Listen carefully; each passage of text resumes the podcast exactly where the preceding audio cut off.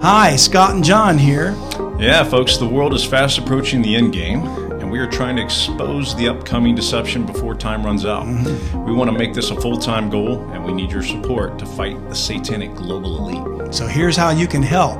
Subscribe to the new Bible Mysteries Premium podcast to listen to every episode ad free.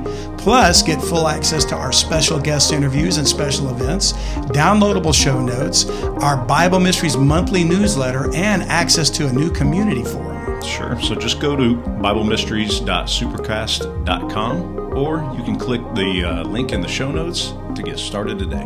Thanks again. Welcome to Bible Mysteries.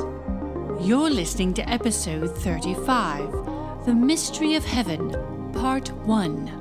What if there are secrets in the Bible the world doesn't want you to know? Are you ready to take the red pill? And now, here are your hosts, Scott and Zena.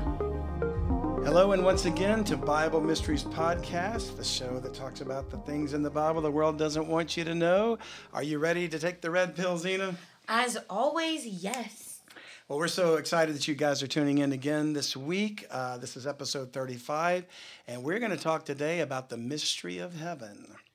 Very interesting. What do you guys think is heaven? You know, that's a great question. And, and we talked a little bit about this before, but I wanted to ask you. So, if you had to describe heaven without knowing anything that the scripture might say about it, not that you can't draw from what you do know, but if you had to describe heaven, what comes to your mind? So, obviously, a lot of cartoons for sure, you know, um, big gold arches, um, a big old gate, and. So, McDonald's. not so much, you know, a little bit fancier, like actual gold, not like oh, yellow. Gold. okay, gotcha. You know, very no, no clowns giving yeah, hamburgers. no, no, no. It's a very bougie area, you know, like, um, I love it. Um, and then you know, it's these, you know, the, these heavy gates that I that open up, and then everything is so white, and mm-hmm. everyone's flying around with their wings, oh, which yeah. I know is not true, but that's what I'm imagining in my head. Right. And we're all wearing white, and we all just look so healthy and like if you're missing a limb, it's magically back. Um, right. Um, okay. You, I mean, obviously, if you're a little bit on the older spectrum, you're still older, but not in a bad way. Like you, there's no wrinkles, but you do look like you are of the older age. Oh, gotcha. So there's going to be we're going to be identified to to some extent by our age, but not with the the downside of age. Yes, gotcha. like okay. you know, there's no aching, there's no more pain. Amen. Um, just a bunch of love in the air. But obviously, I know this episode's going to tell me that I'm wrong, but that's okay. I'm going to keep imagining that. Well, actually, much of what you described is a part of it. You know, uh, we we glean things from they come from the Bible and, mm-hmm. and they've sort of found their way into our, our thinking, but yeah. sometimes it's never a clear picture.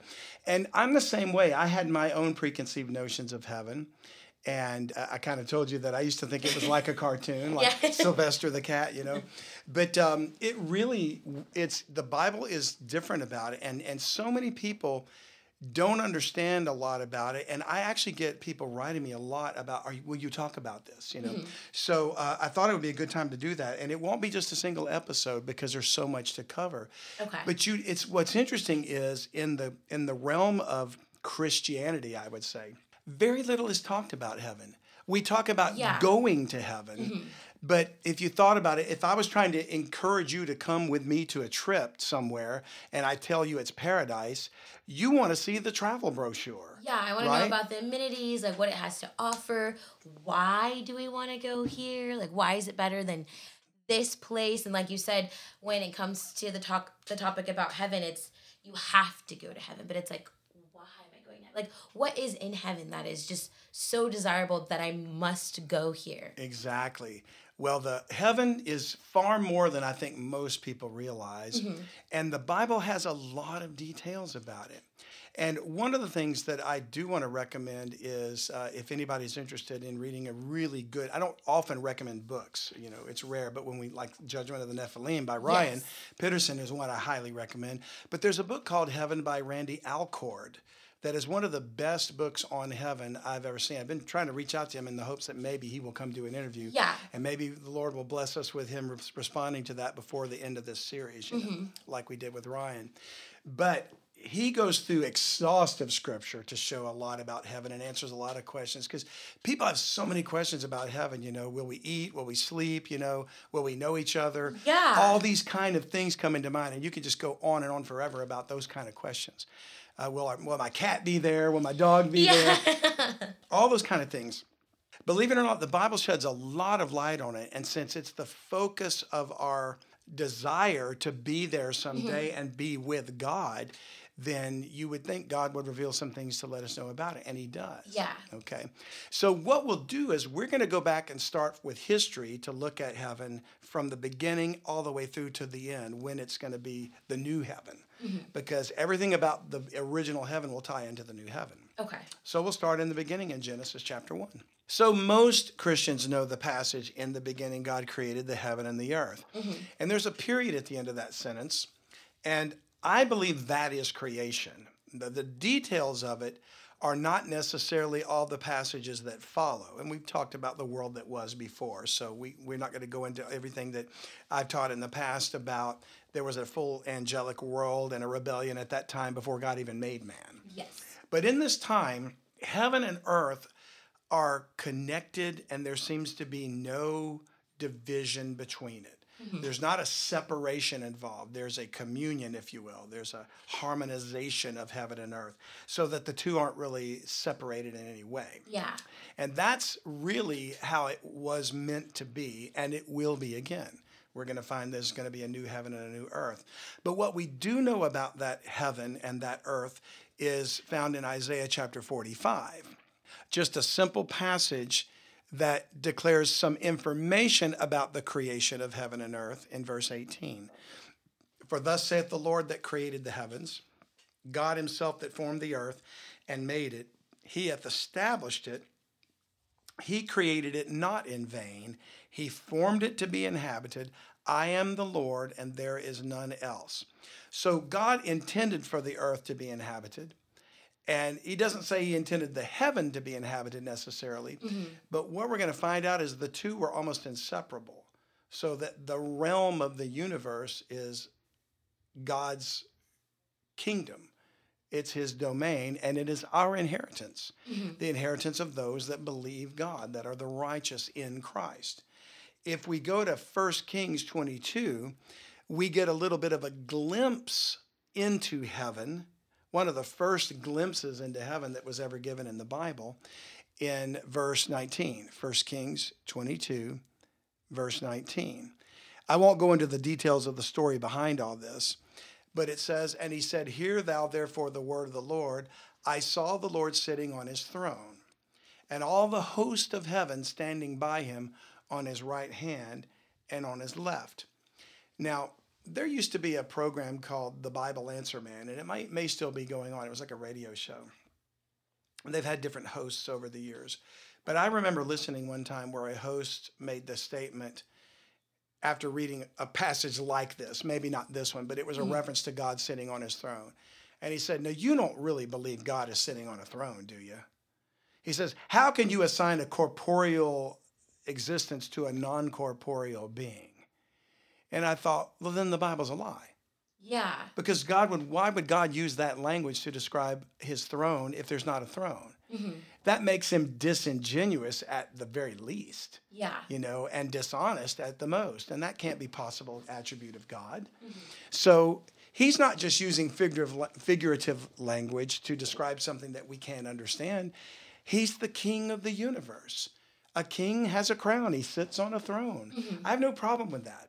You know, I have no problem understanding that concept. You know, Yeah. in any age, in any era of Earth's history, people can understand a king, a queen, a throne, a crown. That's not something that's a difficult concept, you mm-hmm. know. So I believe God meant what he said because he is the king, he's the creator, he's the Lord, he's God, and he reigns over a kingdom. Yeah. It's the kingdom of God. So I don't have a problem seeing God sitting on a throne and his angels around him, and he's conferring with them and talking with them. They're entities, they're people. They have personalities, they have feelings, and they have minds and hearts just like we do. Yeah. So there they are. So there's a picture in heaven. And then he says in Isaiah chapter 66, Isaiah 66, verse 1 Thus saith the Lord, the heaven is my throne, and the earth is my footstool. Where is the house that you build unto me? And where is the place of my rest? Now, I realize he's referring to the earth as his footstool is somewhat symbolic. The earth is not a footstool. Mm-hmm. You know, we're not, you know, I've heard of the Ottoman Empire, but I don't think they meant an ottoman for your chair, right? But in, in reality, what he's saying is the earth is not a figurative thing for a footstool. Mm-hmm we're not a it's not a real planet. It is a real planet. He's not trying to say there's not an earth. It's really just a footstool and it's all yeah. figurative. So if, if, if, the earth is a real tangible planet that we live on and mm-hmm. work in then god's throne in heaven is a real tangible place. So it's not a gaseous nebulous undefinable realm of non corporeal things. Heaven is a physical location, it's a place. Yeah. So the first thing a lot of people want to do is think, you know, when you die, we're just a bunch of ghosts floating around in a ghostly realm. Yeah. The Bible never says anything like that. Heaven is real. It's a place where God sits in a throne. And too many times the throne of God shows up in Scripture for us to dismiss it as just a fanciful way of describing a gaseous cloud of some sort. You know, mm-hmm. that's just not going to work for me. Heaven is God's throne, the earth is his footstool. And that's a that's a picture and an indication of where God's position is and where the earth is beneath. Mm-hmm. You know, God is in heaven, we're on the earth. Let your words be few. Yes. It should sort of humble us, like you mentioned last time. You know? For sure. In fact, that's the very next passage, Ecclesiastes 5 2 says, For God is in heaven and thou upon the earth, therefore let thy words be few. It's a reminder to man that he shouldn't be arrogant like the bulls of Bashan. Yes. You know, man should humble himself and recognize that God is in heaven and we're on the earth. Mm-hmm. Now, someday that's going to change, but for now, he's calling men to himself. And men in, his, in their rebelliousness and defiance refuse to heed the call. that's sad. And why was there ever a separation in the first place? And we're going to go back to the beginning again and we're going to see why that had to be. And why there had to be sin, why there had to be a separation mm-hmm. of God, and why he had to separate his throne in heaven from the earth and the rest of creation. I feel like I remember why. You do. But I'm I'm not going to um what's the word? Give it up, tell you know Spoiler alert. Yes, I'm not going to be a spoiler. so we will just keep on going. Well, I'm glad you remember that because that makes me feel like uh, some of this is reaching people because if you're getting it others are getting it mm-hmm. too you know and and the aim of the podcast you know i know it's it's certainly a blessing and beneficial to believers that might even be established in the truth mm-hmm. but i also want it to be something that reaches people that may have never picked up a bible yes and so when you read along with me you're going oh i didn't know that was in the bible i want it to something to be something that sort of uh, in, in inspires you to go, I want to look into this. You know, I want yes. to dig in this because I don't want anybody taking my word for it. I want the, the Spirit of God to show it to them. Mm-hmm. So back to the beginning. Genesis chapter 1, verse 1 was creation, but verse 2 is an interesting verse because it says, And the earth was without form and void, and darkness was upon the face of the deep, and the Spirit of God moved upon the face of the waters. And we read that and it's often taught in in like creation lessons from the church is in the beginning god created the heaven and the earth and here's how he did it. He started with a formless voidless shapeless mass. Well i'm thinking okay he's god. Why would he ever need to start with something imperfect? You know how do you inhabit a form without form and void and darkness? Mm-hmm. and god uh, the spirit of god moved upon the face of the waters it's surrounded by water. It's submerged in water. Mm-hmm. Why would there need to be a start with that? Yeah. You know, God could just say be, and a perfect paradise would appear. But he's doing something here because something happened. And that's what I bet you're recalling. Yes. The, in the spoiler, right? in the spoiler, for sure. And you're right. And so there was a world that was, there was an entire host of angels that lived on the earth that he created for them. Mm-hmm. Like you said, the morning star sang yes. when he laid the foundations. So in some time before time, when they lived on this planet, Lucifer arose, the rebellion became a reality and a third of the angels joined him in that rebellion, and therefore they corrupted God's creation, which is what some something Satan always tries to do. Yes, because he's greedy. He's greedy. He's doing it now. He's trying to corrupt the very definition of what it means to be a human. Mm-hmm. what it means to be brothers and sisters. Yes. What it what you know God's created kingdom of animals and plants. He's corrupting that. Uh, he's trying to change the very definition of what it means to be things like male and female or a, what sin is and what Mm-hmm. not You know, all it's becoming undefinable in a modern sense, in a modern cultural thinking. Yeah. And that's the confusion that he brings about because he wants to disparage God's way. You know. So what we end up with is the earth is without form and void, verse 3, and God said, Let there be light, and there was light. Incidentally, why was there darkness?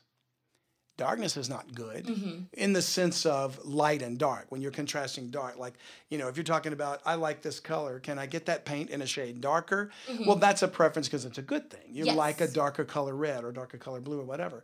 But darkness in the context here is something that shouldn't exist. Wicked. Yeah, in, in the sense of God, in Him is no darkness at all. So where mm-hmm. did the darkness come from?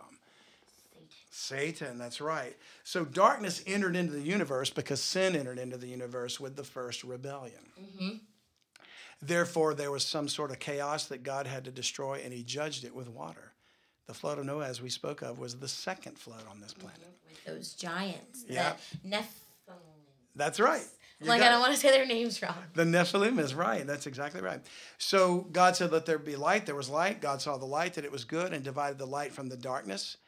And God called the light day, and the morning he called night, and the evening and the morning were the first day.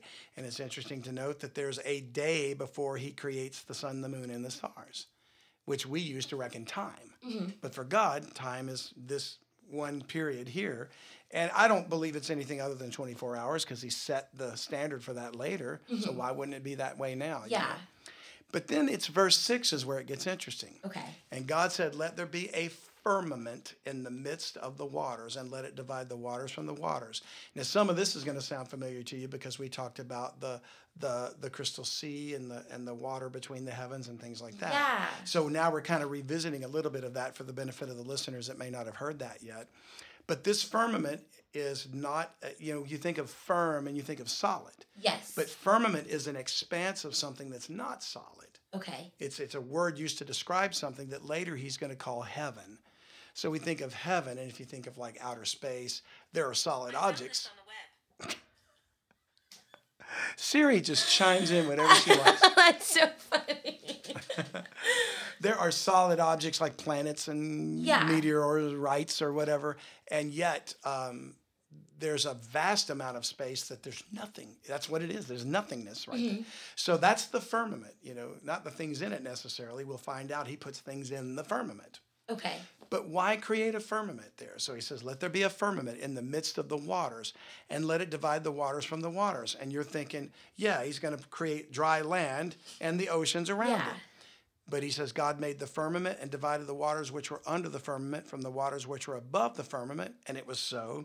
And God called the firmament heaven, not earth, heaven.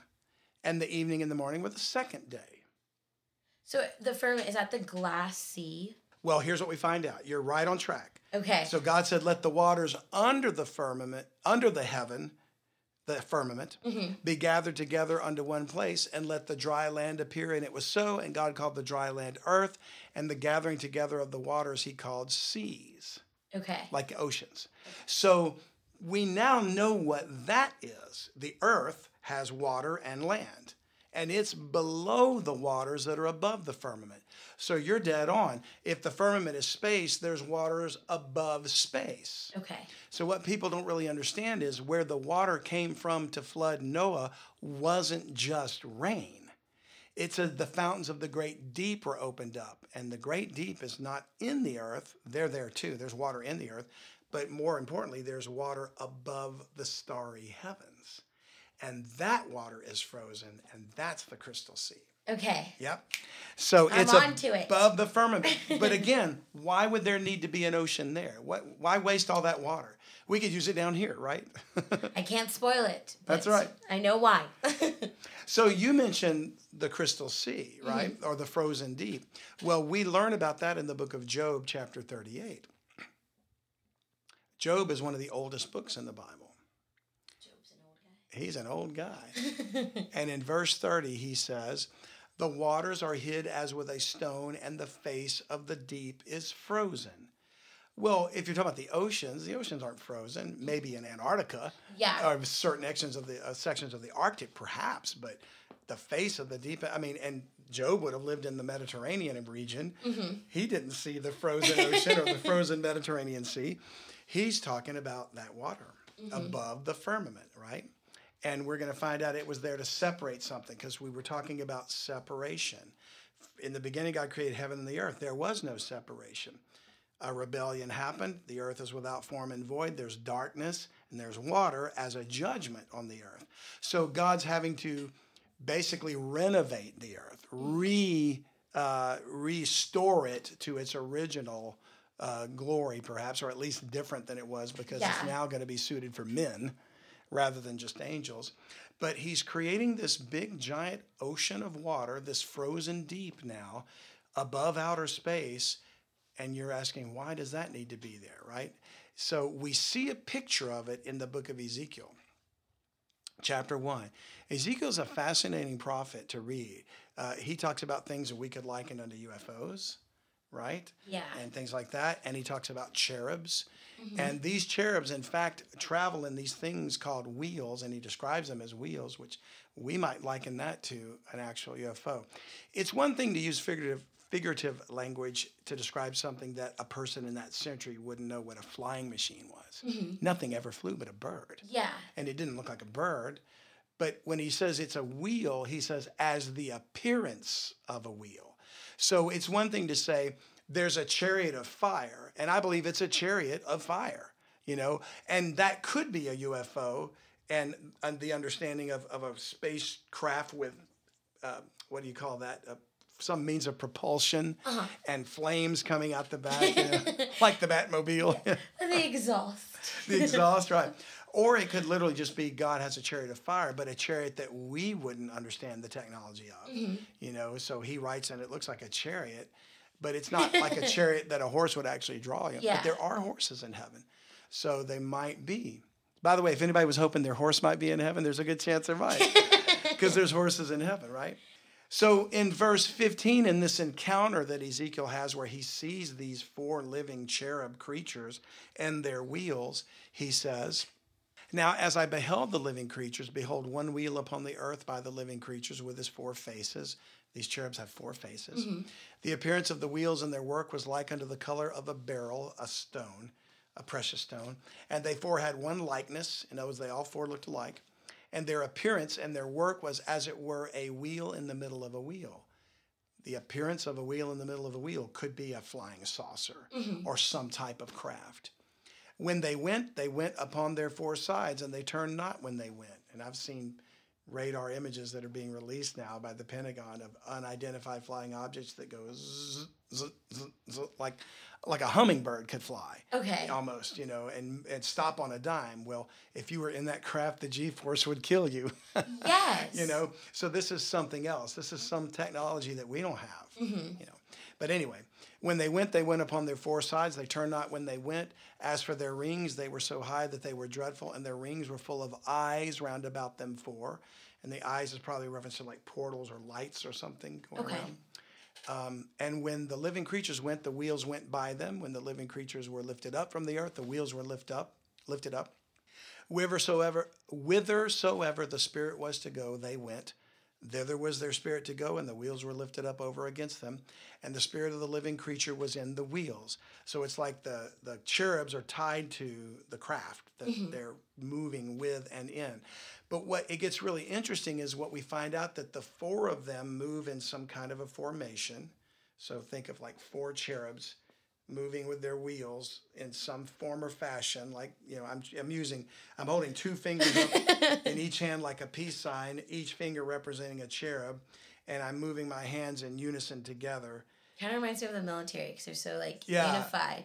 Uh, yeah, exactly. Almost like uh, what is that art when they use flags to tell a ship to land, or or, or, or rather a, a rocket to land, or something? Semaphore, maybe I forget what it's called, but they use this. yeah, I don't know. It's an old old thing they don't use anymore. but uh, I know like aircraft carriers when jets would land and they would do these flags and tell them what to do. I think they still do use those in airports. I, I believe they still. They might do. use like flashlights with red little glowing yeah. things now. You know? I don't know if they really like take their job serious. Yeah. They're just kind of like out there dancing. Yeah, all I'm doing is parking a plane. Come like, on, you know. It's not that hard. Just go this way. But those symbols must mean something, Mm-hmm. you know, to the pilot anyway. So I'm using a similar type of symbol to move around these four things in unison. But here's what's above them. Verse 21, uh, verse 22. And the likeness of the firmament upon the heads of the living creature was as the color of the terrible crystal, stretched forth over their heads above. Well, a firmament is a stretched out canopy like thing, an expanse of some kind. Mm-hmm. So it's above their head. So as they're moving in unison, it's like they're carrying with them. Imagine somebody just cut a big chunk of ice out of this frozen sea. And they just kind of like have it on their head. And they have it on their heads and they're moving around. You know, like they're the four legs of a table. okay. But it's not a tabletop, it's the floor of heaven. Mm-hmm. And we say the likeness of the firmament upon the heads of the living creatures was as the color of the terrible crystal stretched forth over their heads above. And under the firmament were their wings straight. And he talk, describes their wings. Verse 26 And above the firmament that was over their heads was the likeness of a throne as the appearance of a sapphire stone, and upon the likeness of the throne was the likeness as the appearance of a man above upon it. And I saw as the color of amber, as the appearance of fire round about within it, from the appearance of his loins even upward, mm-hmm. and from the appearance of his loins even downward. I saw as it were the appearance of fire, and it was brightness round about. So he's seeing a man, or what looks like a man, sitting in a throne, glowing light light shining out for him Yeah. and it's actually the lord he says as the appearance of the bow that is in the cloud in the day of rain so was the appearance of the likeness of the glory of the lord and when i saw it i fell upon my face and i heard a voice of one that spoke in other words he passed out he saw god's glory and he passed out Hi, we hope you're enjoying the podcast, but I want to take a moment to remind you of something very important. There are secrets in the Bible the world doesn't want you to know. And the world is fast approaching the end game, and we want to expose the coming deception before time runs out. Freedom of speech is under attack, and evil elements within governments and multinational corporations are trying to prevent you from learning the truth. Scott and I are being censored by social media platforms as we speak. This is true, so you can help us use the satanic global elite's own tools against them. Subscribe to Bible Mysteries Premium Podcast so the controlled media can't shut us down. We can use our own platforms to help expose them and keep you informed, but to do that, we need your support. Help us to go full time with Bible Mysteries. Just $7 a month gives you every current episode ad free without these annoying appeals. You also get full access to our special guest interviews and special events, downloadable show notes, our Bible Mysteries monthly newsletter, and access to the community forum where we answer your questions. Just go to BibleMysteries.supercast.com to help us stop the assault on Christianity and free speech. And don't forget, you can always donate any amount to support us at utbnow.com. These gifts are tax deductible. Thanks again, and here's the show. We all would. I think we would. I agree. So the firmament is the crystal gets us back to this. It's a solid because it's frozen. Mm-hmm. Face of the deep is frozen. He's looking up, as it were, from the standpoint of being on the earth, looking up to the four living creatures mm-hmm. who have seem they seem to be coming down in almost like a, another dimension. Okay. And so we see three dimensions in our world. He, this is another dimension as they come down. It's like a it's like a wormhole, a glimpse into heaven. And he's looking up and he sees the four living creatures and they're underneath the firmament and then above the firmament there's the throne and God sitting on the throne. Mm-hmm.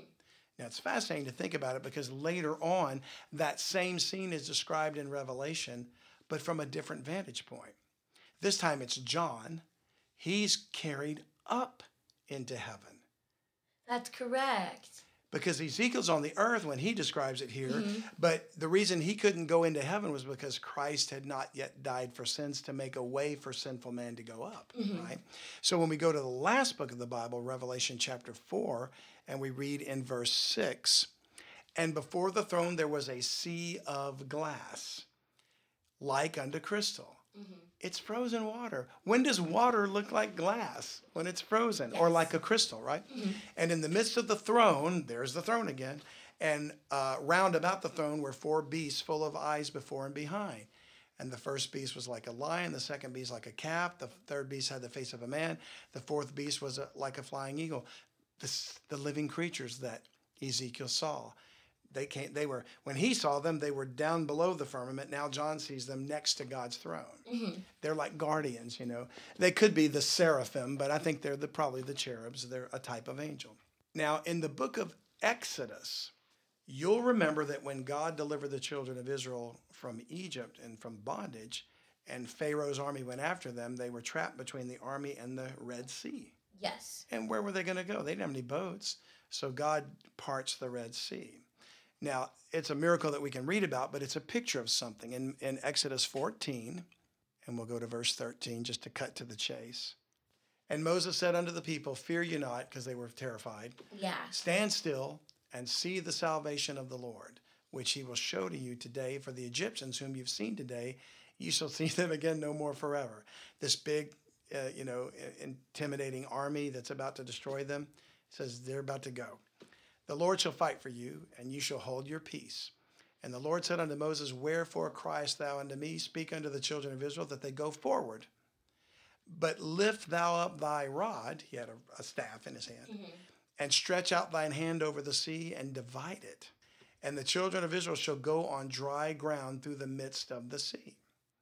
And I be and I behold, I will harden the hearts of the Egyptians, and they shall follow them on the dry ground. Yeah. And I will get me honor upon Pharaoh and upon all his host, upon his chariots, upon his horsemen. They were real. And the Egyptians shall know that I am the Lord when I have gotten me honor upon Pharaoh, upon his chariots, and upon his horsemen. And the angel of God, which went before the camp of Israel, removed and went behind them. So he was in the front, he was leading them. Now he goes to the rear, and he becomes a barrier between Pharaoh's army and the uh, Israelites. He removed and went behind them, and the pillar of the cloud went from before their face and stood behind them. And it came between the camp of the Egyptians and the camp of Israel. And it was a cloud and darkness to them, the Egyptians, but it gave light by night to these, the Israelites. Yeah. So that the one came not near the other all the night. Why did he need to do that? Because God used the whole night to make the sea divide. Now it didn't just divide like it just dried up and you know for a few miles it, there was a dam built. Okay? Yeah. Watch what happens. And Moses stretched out his hand over the sea, and the Lord caused the sea to go back by a strong east wind all that night, and made the dry land appear, and the waters were divided.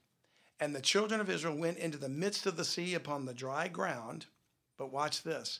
And the waters were a wall unto them on their right hand and on their left So kind of like like an archway? Like an aquarium. Oh. Like imagine walking between two aquariums. Oh, that's so cool. But there's no glass.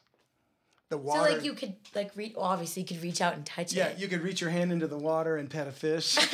How are you doing today? and yet you're walking on dry ground. And you think about like water under the sea, I mean, land under the sea rather, wouldn't be dry for a while. Yeah. It would be mud for weeks and weeks and weeks, mm-hmm. you know, if it, so here they are walking on dry ground. Now, the end of the story was Pharaoh went after them and the water came on them and drowned them all. That's what I was thinking was going to be the outcome for them. And I was yeah. like, but I was like, no, maybe not. That's why they would see them no more. But here's the thing that I wonder why, if people don't stop and ask the question, okay, why didn't God just make a boat? Okay. Or why didn't he just cause the earth to swallow up Pharaoh's army?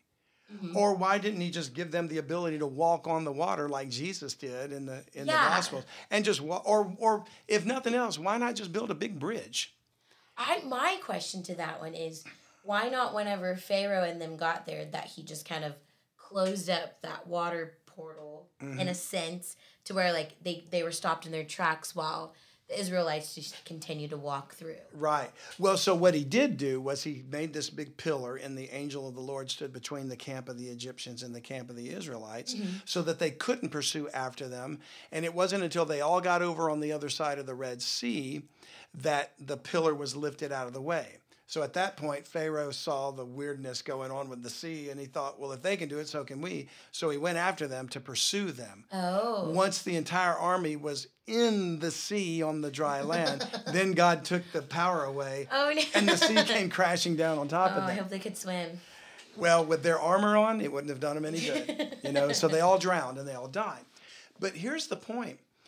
He could have delivered them any number of ways. He could have made a, a big aircraft come down and fly them over.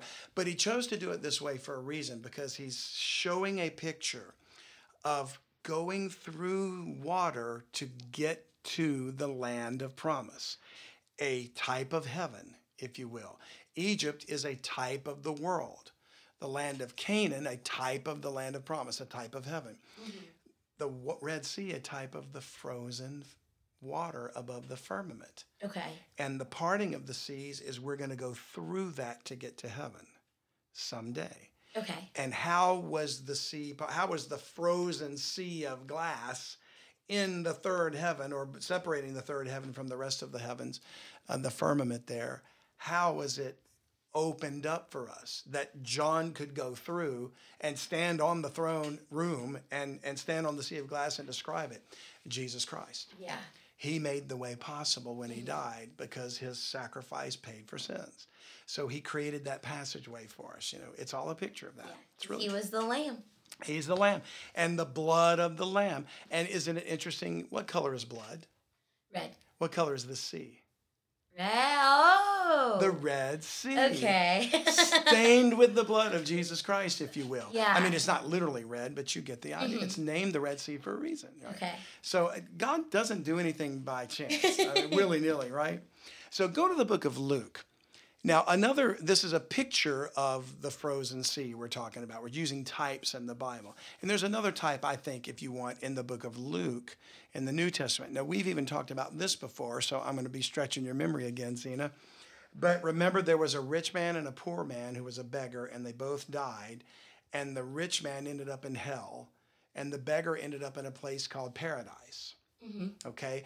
It was in the earth, so it's not heaven where God's throne is yet, but it's the place where the righteous died and went before Christ died. Yeah, so like Jeremiah's down there. Yes, and Abraham. In fact, mm-hmm. it's literally called Abraham's bosom. Mm-hmm. So the beggar has a name. His name is Lazarus, okay. which is an interesting name because a man named Lazarus was raised from the dead. An, right. Another man, but the whole term Lazarus has come to be equated with resurrection. Okay. So this beggar dies, he goes to Abraham's bosom.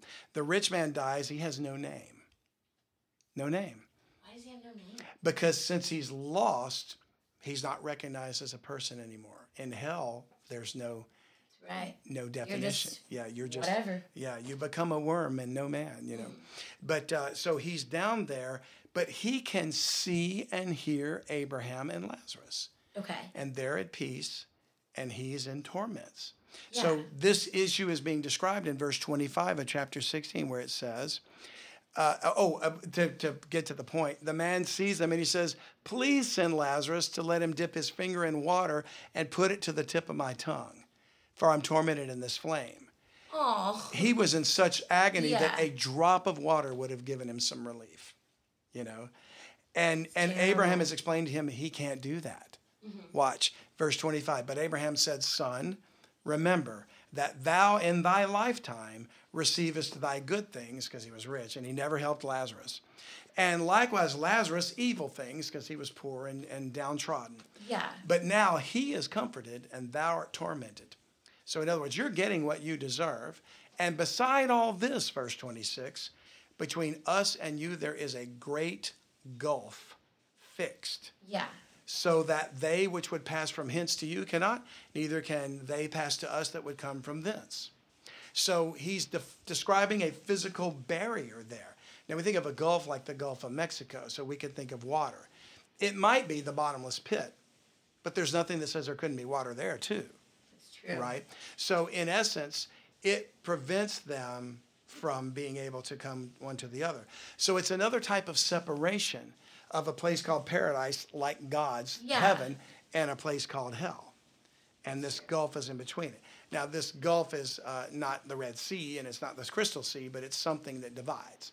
So, what we're describing is the separation of heaven and earth, in a sense, right? And types in the Bible. In Proverbs chapter 8, and I promise, folks, we're getting to, we're talking about like the mechanics of heaven right now. We're going to get to the description of heaven eventually.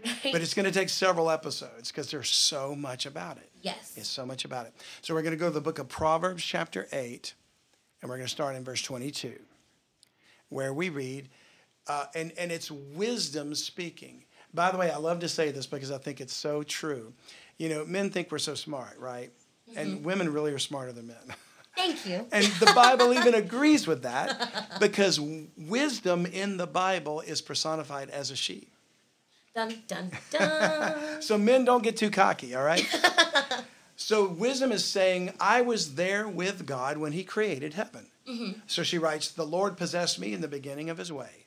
Before his works of old, I was set up from everlasting from the beginning, or ever the earth was. When there were no depths, I was brought forth. Depths of what?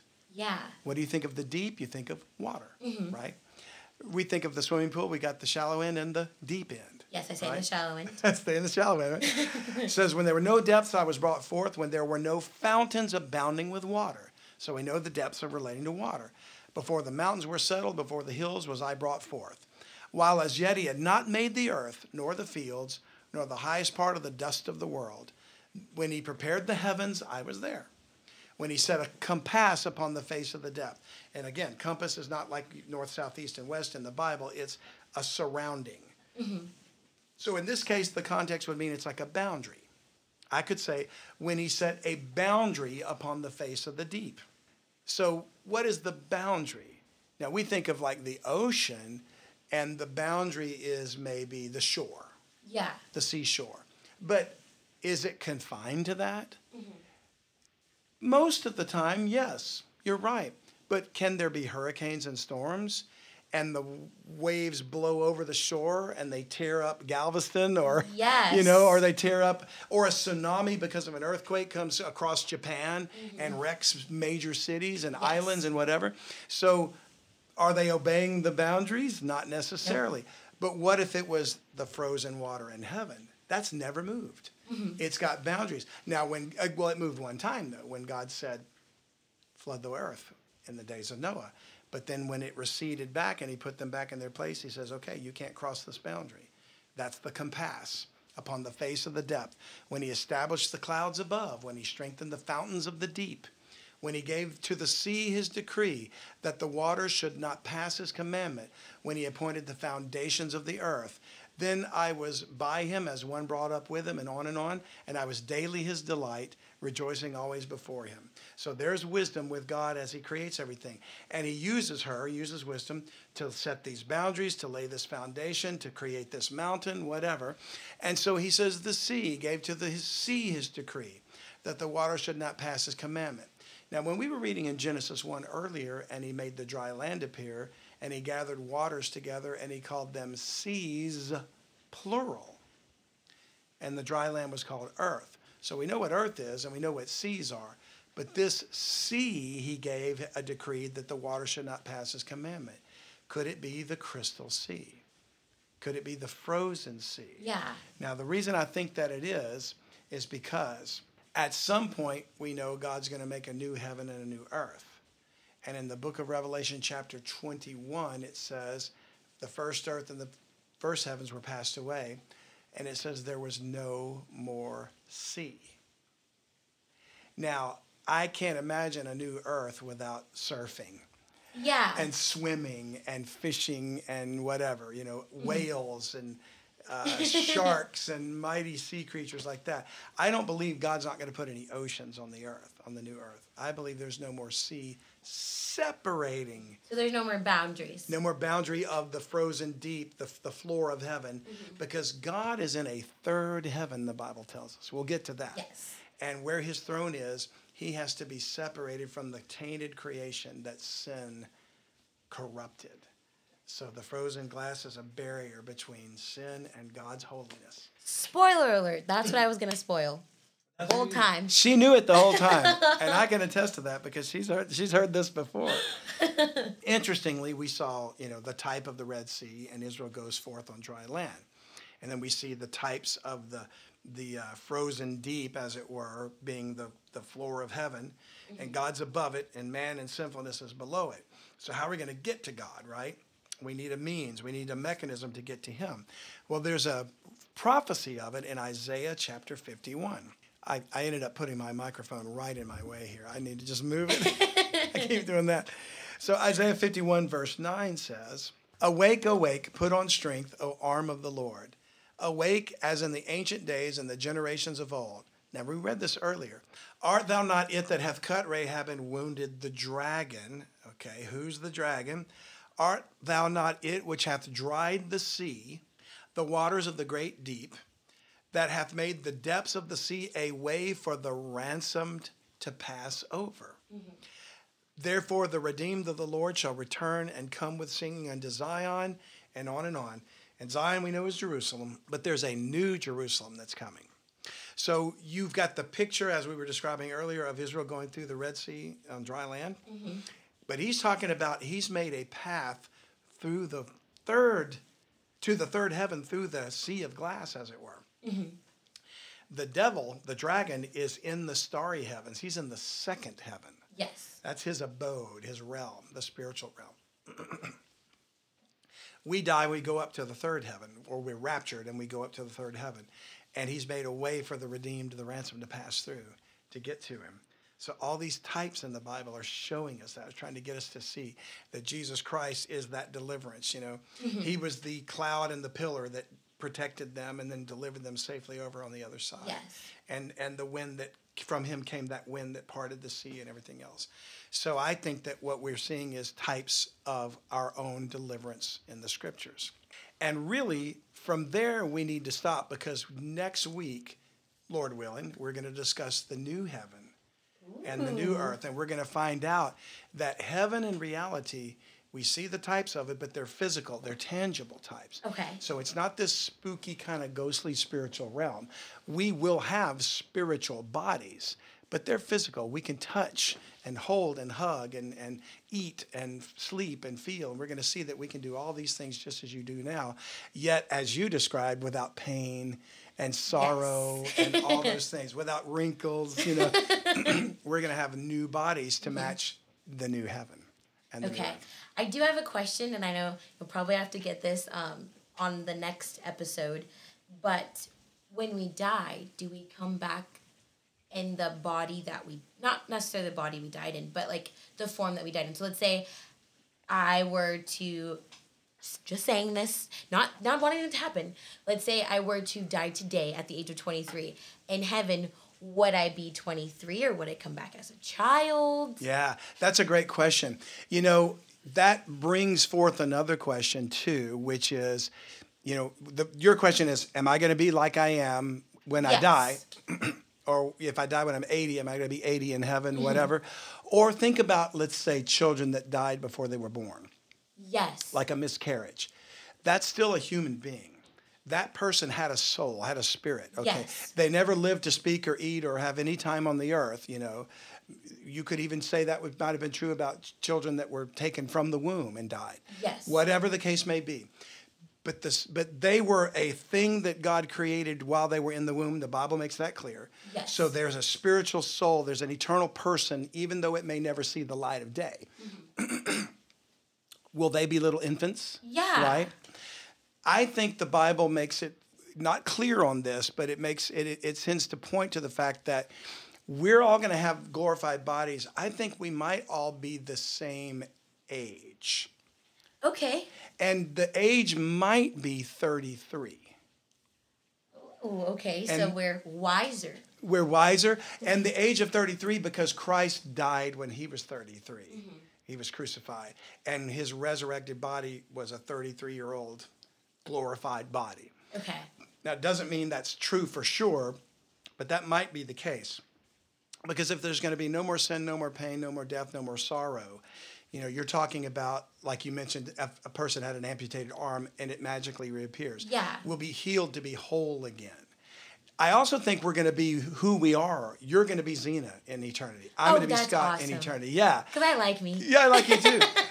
Your person. Now we won't have the baggage. We won't have the sin nature, but mm-hmm. we'll have our heart and our love and our mind. we'll know one another, and I think we're gonna be. We're gonna look like we look, but with better. You know, with Okay. with like you know. Uh, I'm gonna be hopefully not as pasty a white guy, but I'll probably be a white guy with hopefully a little more color. You know, maybe a little bit less gut, maybe a little bit more hair.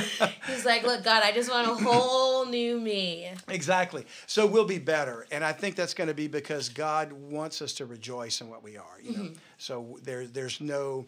Uh, there's no easy way for me to define what better is, except as I understand it physically, like having some hair, you know. Or, but certainly no sinus problems, Oh, which awesome. plagues me, you know, or uh, aches and pains, or yes, or disease, whatever, cancer. None of that will exist there. See, so and I think we're gonna rejoice, we're gonna laugh, we're gonna build, create. We're gonna get into all that. We're gonna talk about you know God created us to desire, to explore, to discover. To, to make things, to create things, music, art, poetry, Mm-hmm. sculptures, whatever. Build like an architect, uh, write like a musician, play instruments. I think we do all of that Yeah. and never stop ceasing to discover. And when you think about the size of the universe, we'll spend an eternity just exploring the planets. Oh, that's going to be so much fun. And, and it says the increase of his government, there will be no end. So the kingdom will never stop expanding. Mm-hmm. There, there's going to be a group of people that will procreate as it was originally intended, you know. As Adam and Eve were told to be fruitful and multiply, there's going to be some that are going to be as the angels are, and they neither marry nor given in marriage. But there's going to be some that apparently will take up the mantle of the original commandment to be fruitful and multiply. And so they will multiply and have children without sorrow and pain of childbirth. And then those children, I think, will be raised and grow up to be 30 something year old children. And they'll discover things and explore things. And That's crazy. it's an amazing world. And it's all the new heaven and the new earth. It's all together. Because God comes down from that third heaven mm-hmm. when the sea is gone, the frozen sea, and he dwells with us on the earth. Such a beautiful. Oh, it's amazing. It, I, my mind can hardly wrap itself around the beauty that it is, mm-hmm. except for what the Bible shares with us. So we're going to explore that as much as we can. Yes, we are. So tune in next week, folks. You don't want to miss it. No, you do not, because this series, The Heaven, is going to be quite interesting. That's right. And I called it the mystery of heaven, not because heaven's no secret, mm-hmm. everybody knows about it, but there's so many things about heaven that we don't know or understand. Yes. I believe it's a mystery too. So we're going to explore that. and I'm super excited about it. Me too. Well, as always, thank you guys so much for tuning in. We do appreciate your support and love. Don't forget to subscribe, share this with a family member, and let's interact down in the comment section. Tell us things that you want to learn or something that you did learn from the podcast today. Amen. And thank you so much, Zena, for being here. I love your questions and your input. People too. want to hear more from you, so don't be afraid to say, hey, you've talked enough. I will do better. I will do so. no, I, you did it today, and I really appreciate it. So thanks for tuning in, folks. We'll see you next time. Bye, guys. Bye bye. Thank you for listening today. If you like what you heard, please subscribe to Bible Mysteries and share it with a friend. If you want to learn more, you can go to Unlock the Bible Now. That's utbnow.com. Thanks again for listening, and don't forget to subscribe to Bible Mysteries Premium Podcast. You can even gift a subscription to a friend. That's right. Remember, just go to BibleMysteries.supercast.com to join and help us expose the satanic global elite, or make a tax deductible donation at utbnow.com. We need your help to fight the global censorship of the truth. Thanks for your support.